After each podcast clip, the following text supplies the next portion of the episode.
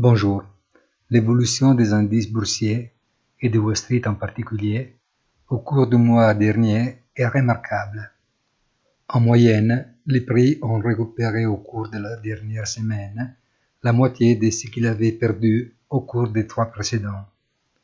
Le Nasdaq, qui avait coulé de près de 12%, a gagné en cinq jours de 5% et plus. Le S&P 600, de moins 9%, a repris près de 4%, de même que le Eurostox 600 et le Nikkei ont fait le même dans une fourchette plus petite.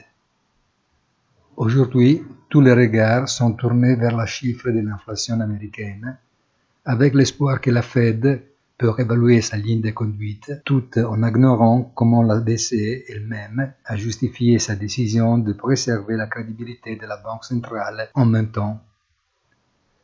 La volatilité mesurée par le marché des options reste toutefois coincée à mi-chemin entre les minimums et les max des 52 dernières semaines, signe que le marché reste toujours sans direction.